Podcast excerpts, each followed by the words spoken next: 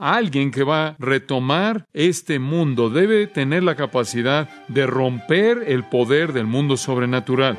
Por lo tanto, a lo largo del registro del Evangelio, encontramos ocasiones en las que el escritor nos da ejemplos de la capacidad de Jesús de echar fuera demonios.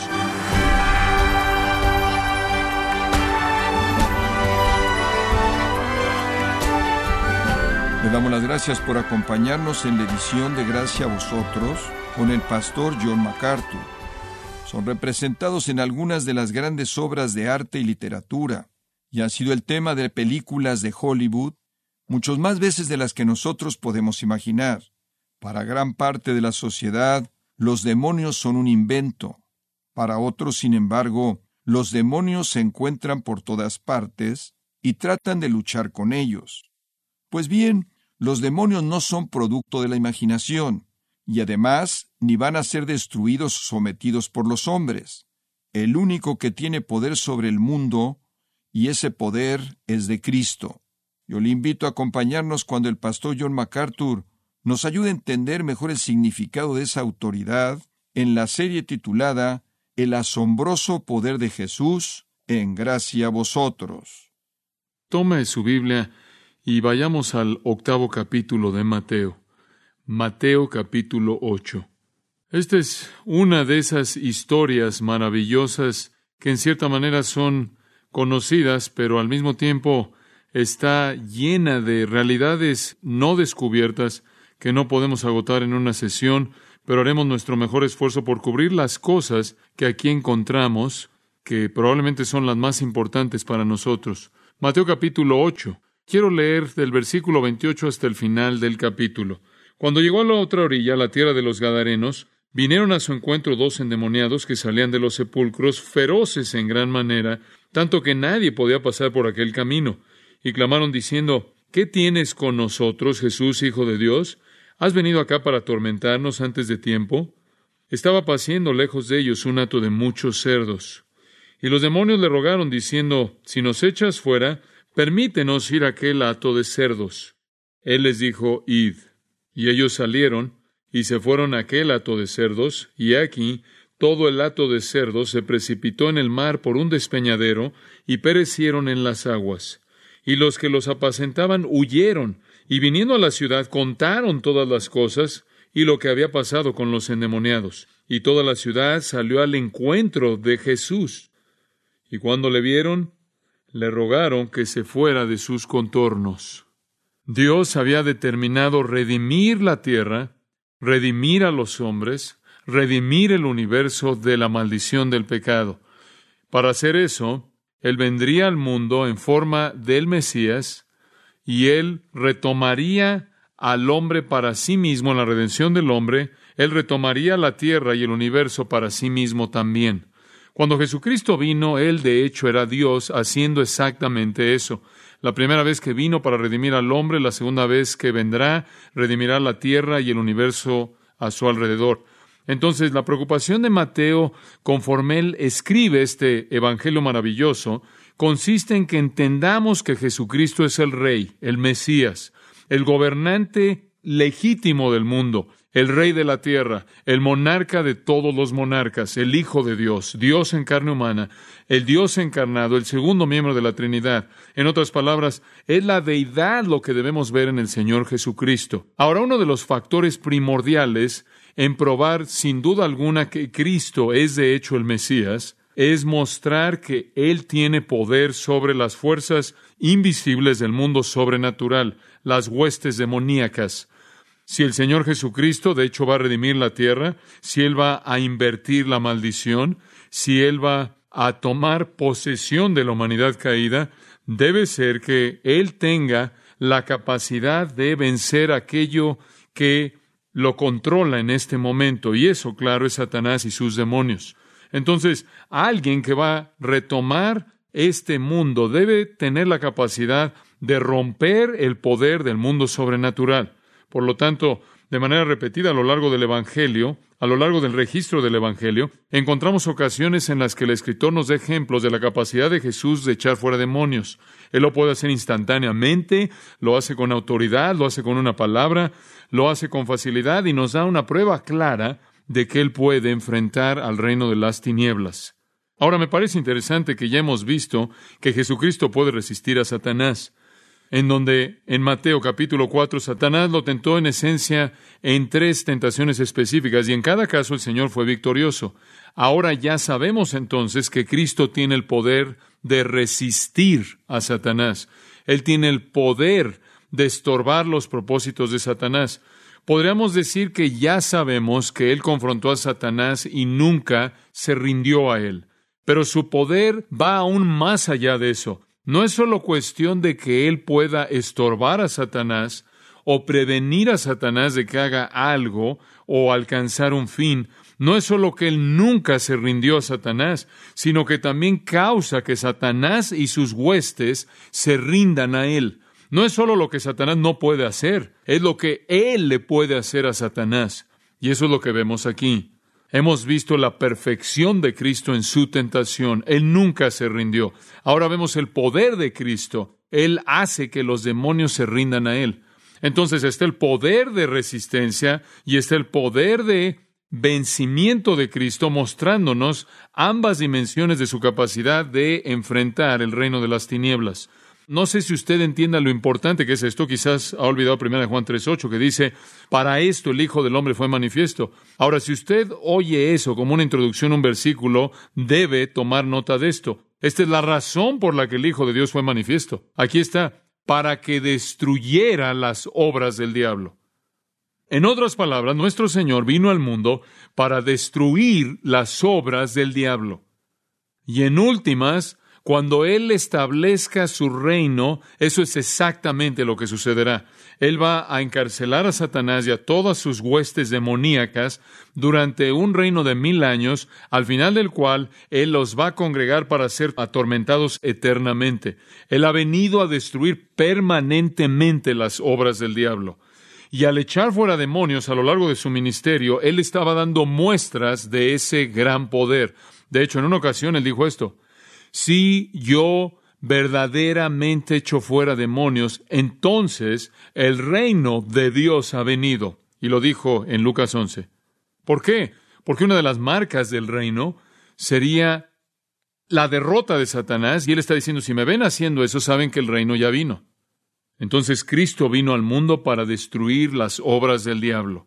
Y Mateo quiere que veamos el poder que Él tiene para hacer eso y de esta manera, bajo la inspiración del Espíritu Santo, registra esta tremenda obra de Cristo en el octavo capítulo de Mateo.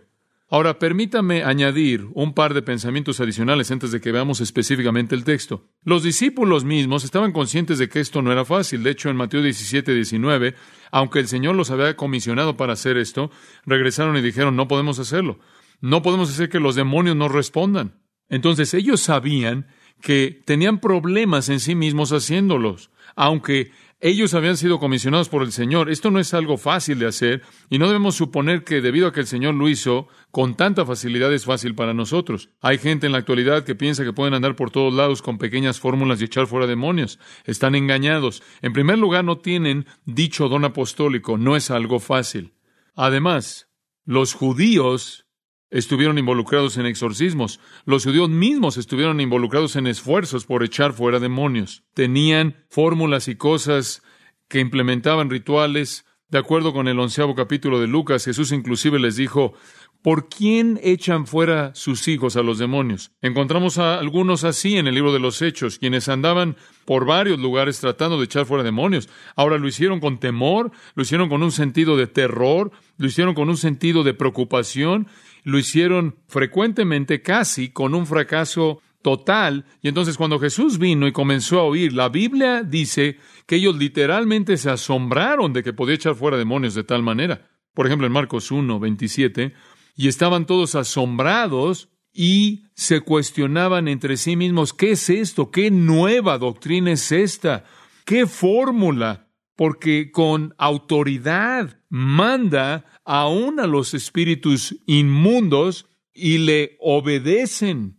Como pueden ver, no es solo que los echaba fuera, ellos pudieron haber tenido con eso hasta cierto punto si realmente eran personas genuinas, piadosas.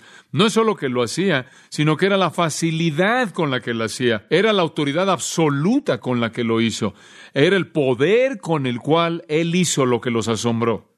De hecho, era tan fácil y lo hizo con tal poder que ellos concluyeron que realmente estaba coludido con los demonios y que todo esto era una farsa.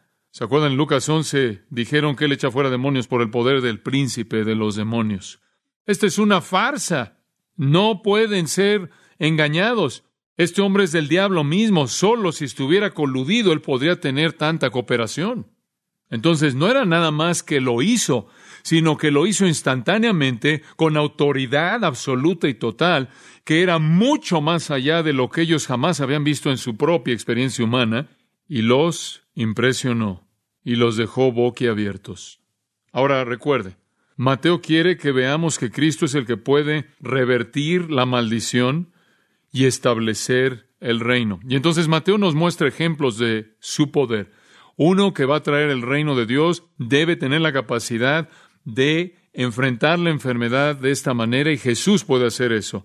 Debe ser capaz de enfrentar las fuerzas de la naturaleza y Jesús lo hizo cuando calmó el mar, el último milagro que Mateo registró. Él debe tener la capacidad de enfrentar el pecado, y ese sería el punto del milagro en el capítulo 9. Él debe tener la capacidad de vencer la muerte, y eso también será ilustrado en el capítulo 9. Y aquí él debe tener la capacidad de conquistar a los demonios. Entonces Mateo nos está dando estos nueve milagros en los capítulos 8 y 9 para mostrarnos todas las facetas del poder grande y glorioso de Cristo. Ahora veamos al pasaje en particular. Tres palabras clave. Posesión, poder y perspectiva abran el pasaje para nosotros posesión por los demonios, poder por Cristo y la perspectiva de la gente. Estas son las tres cosas que vemos. Ahora, al llegar a la historia, al enfocarnos en la historia, Jesús ha cruzado el lago de Galilea en un pequeño barco, en una pequeña barca con algunos discípulos. Han habido otras barcas que han, lo han seguido conforme llegaron de Capernaum. Dejaron Capernaum después de un día ocupado, el día de reposo, un día de sanidades. Ya cuando habían salido a la mitad del lago de Galilea, la noche había caído y se levantó una tormenta y Jesús calmó la tormenta.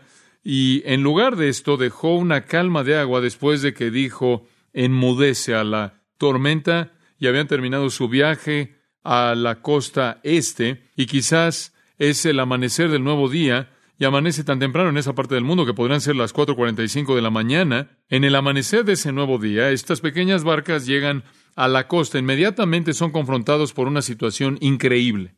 Observe el versículo 28, la recepción por parte de los demonios, la recepción por parte de los demonios. Cuando llegó a la otra orilla, la tierra de los Gadarenos, vinieron a su encuentro dos endemoniados que salían de los sepulcros, feroces en gran manera, tanto que nadie podía pasar por aquel camino. Ahora notará que dice que él llegó al otro lado.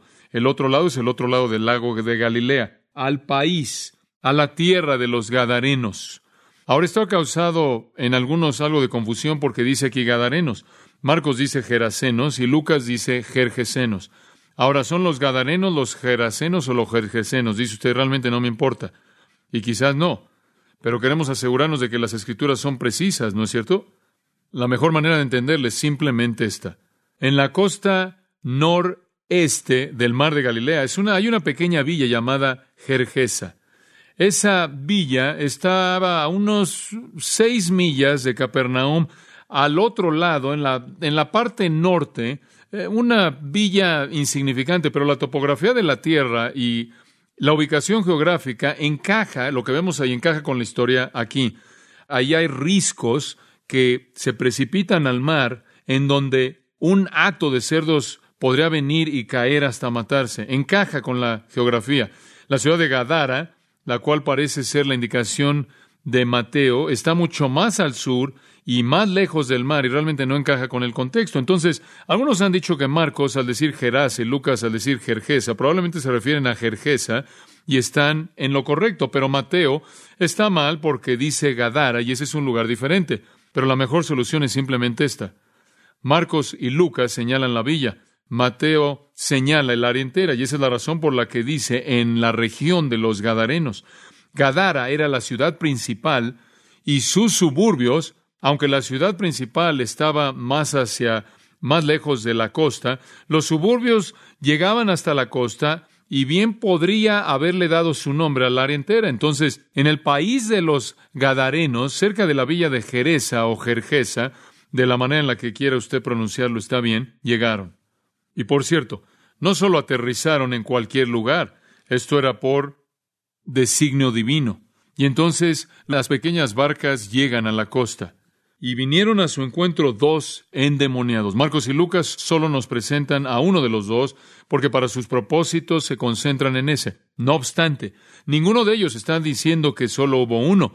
Es obvio que habían dos. Uno era la persona principal con quien el diálogo de Marcos 5 se lleva a cabo, pero Mateo nos dice aquí que hubieron dos. Los otros escritores se enfocan en el que era el vocero y fue el punto primordial de atención.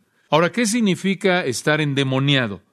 La palabra griega es solo una palabra. Significa estar demonizado. Demonizado. Diamonizomenos. Ser demonizado. ¿Qué significa ser endemoniado o demonizado? Cuando decimos hoy en día que está poseído por demonios, ¿qué queremos decir con eso? Bueno, algunas personas dicen, bueno, si estás obsesionado es una cosa.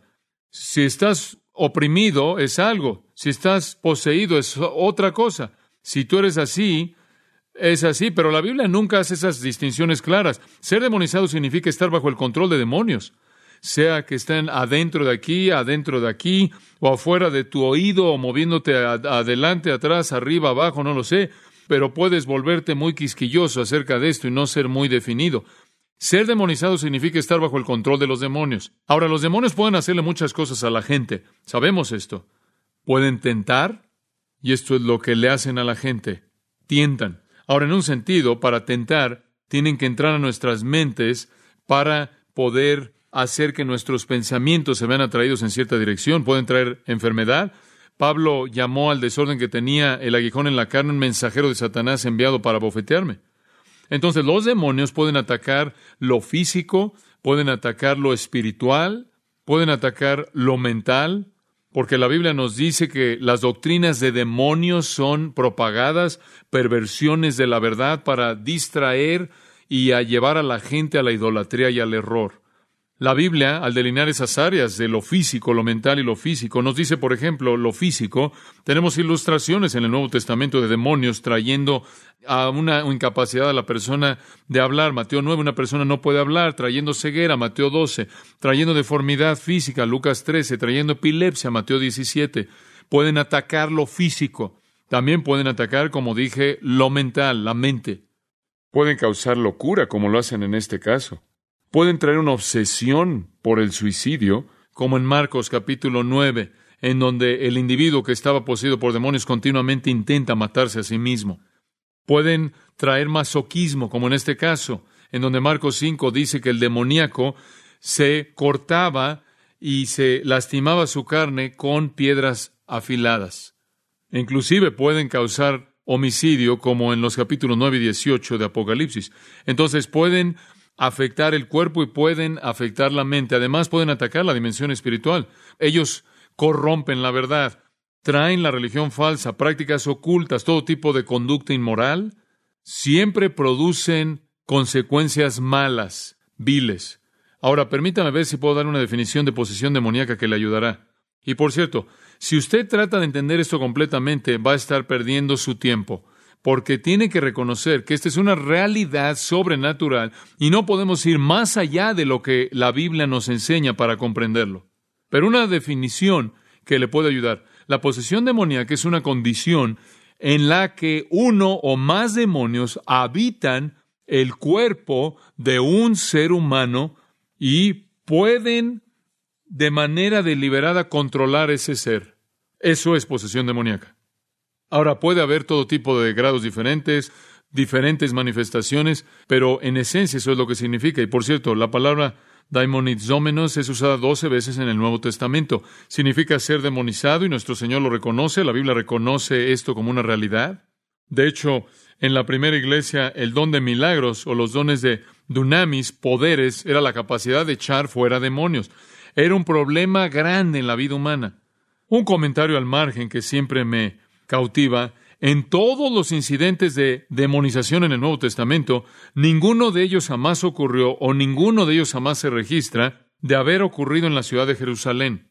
Y no sé exactamente si eso es algo importante, pero parece ser que conforme usted lo ve, que ninguno de ellos ocurrió en Jerusalén y el resto de ellos ocurrieron en áreas rurales que Satanás en cierta manera se adapta a sí mismo a la sofisticación de cualquier elemento dado de la sociedad.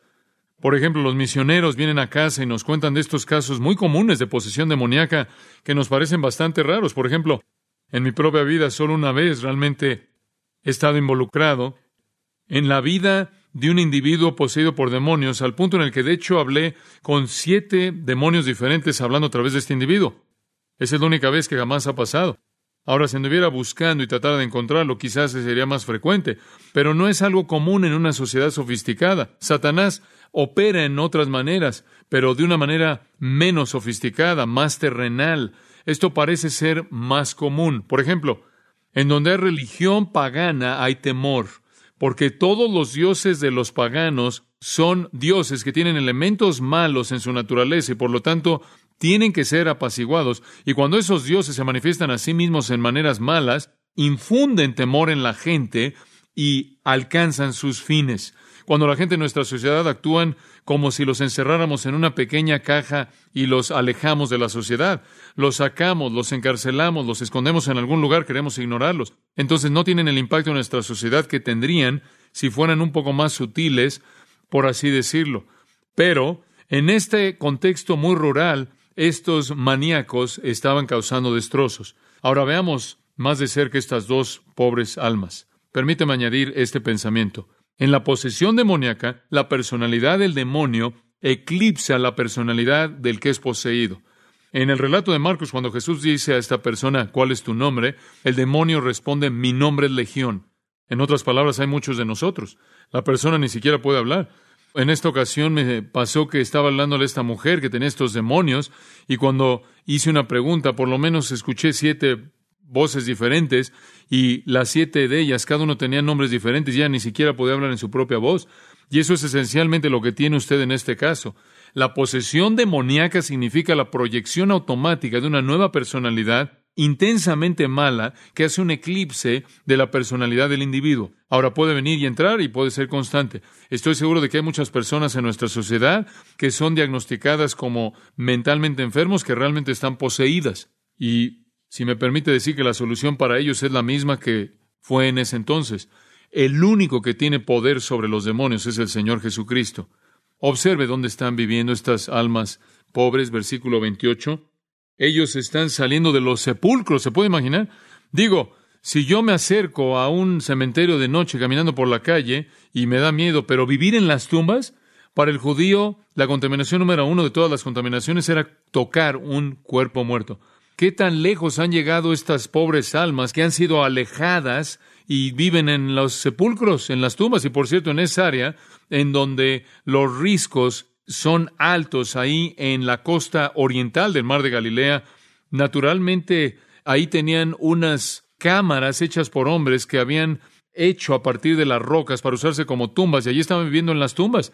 Y dice que eran feroces en gran manera, eso significa violentos, eran maníacos salvajes y si estudia otros relatos nos dice más de eso. Lucas 8:27 nos dice que no usaban ropa, estaban totalmente desnudos. Ahora escuche, sé que la gente viene y dice, oh, no tiene nada de malo eso. Yo pertenezco al club de el sunshine, el brillo de sol. Bueno, en la Biblia, las únicas personas que andaban por todos lados desnudas eran maníacos, si eso le ayuda.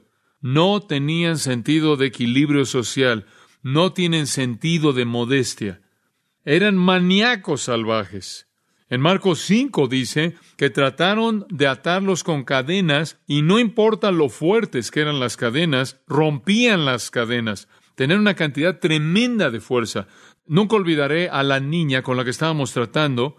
Con dos dedos volteó el escritorio de metal ahí encima de uno de los hombres que estaban ahí. Una fuerza tremenda. Y en Marcos 5 dice que estaban gritando y haciendo ruidos y cortándose, lastimándose con piedras afiladas. Y estaban gritando fuertemente. Y dice, lo cual es es un grito inexpresable, no, no coherente. Ahora, usted entiende lo que está pasando, ¿no es cierto? Están totalmente desnudos, están cortándose con piedras, están gritando, están ahí por el área del monte con una fuerza increíble. Como resultado dice que nadie pasaba por ahí. Bueno, eso espero. Nadie se atrevería a ir por ahí. Nadie podía pasar por ahí. Tan pronto como ellos lo hacían, de las tumbas salían gritando ahí. ¿Y sabe lo que sucedió? La recepción de los demonios vieron las pequeñas barcas y que estaban listos para hacer su número. Y fuera de las cuevas vinieron gritando ahí, bajando por el monte, y de pronto algo sucedió. Y no solo vemos la recepción por los demonios, sino también el reconocimiento de los demonios. Versículo 29, clamaron diciendo, ¿qué tienes con nosotros, Jesús, Hijo de Dios? Deténgase ahí. Lo que realmente significa en el griego es ¿por qué nos están molestando? ¿Por qué estás aquí? ¿Saben lo que dice en Marcos? Marcos 5, 6 dice, cuando vieron a Jesús le adoraron, se postraron, se postraron a sí mismos, lo adoraron. Increíble que adoraran a Jesús. Lo hicieron. Proscuneo quiere decir besar la mano, reverenciar con las rodillas con la cabeza en el piso. Es una palabra de asombro profundo, reverencia, respeto y adoración. Dice usted, ¿por qué están haciendo eso? Porque saben exactamente quién es.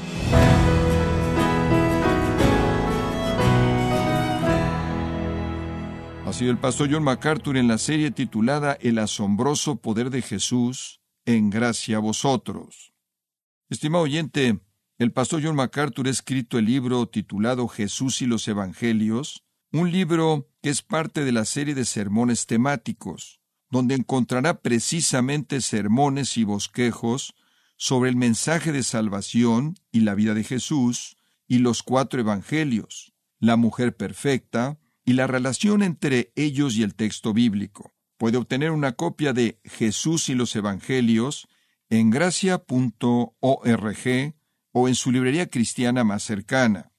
Si tiene alguna pregunta o desea conocer más de nuestro ministerio, como son todos los libros del pastor John MacArthur en español, o los sermones en CD, que también usted puede adquirir, escríbanos y por favor mencione la estación de radio por medio de la cual usted nos escucha en gracia a vosotros. Es importante conocer no solo el país y ciudad de donde usted nos escucha, sino también la radio. Para quienes contactan nuestro ministerio por primera vez, pueden solicitar una copia del mensaje de promoción sin costo alguno, un mensaje por oyente únicamente. Si usted vive en los Estados Unidos o Puerto Rico, escríbanos a Gracia Vosotros, P.O. Box 4000, Panorama City, California 91412 o puede escribirnos a través del siguiente correo electrónico radio arroba Bueno, en nombre de John MacArthur y el personal de este organismo, queremos darle las gracias por su tiempo y sintonía y queremos pedirle que no deje de orar por este ministerio, como también por la estación de radio por la cual usted nos escucha de lunes a viernes. Este es su amigo Miguel Contreras, invitándola a que sintonice nuestra próxima edición para que juntos continuemos desatando la verdad de Dios un versículo a la vez. No se lo pierda, aquí en Gracia Vosotros.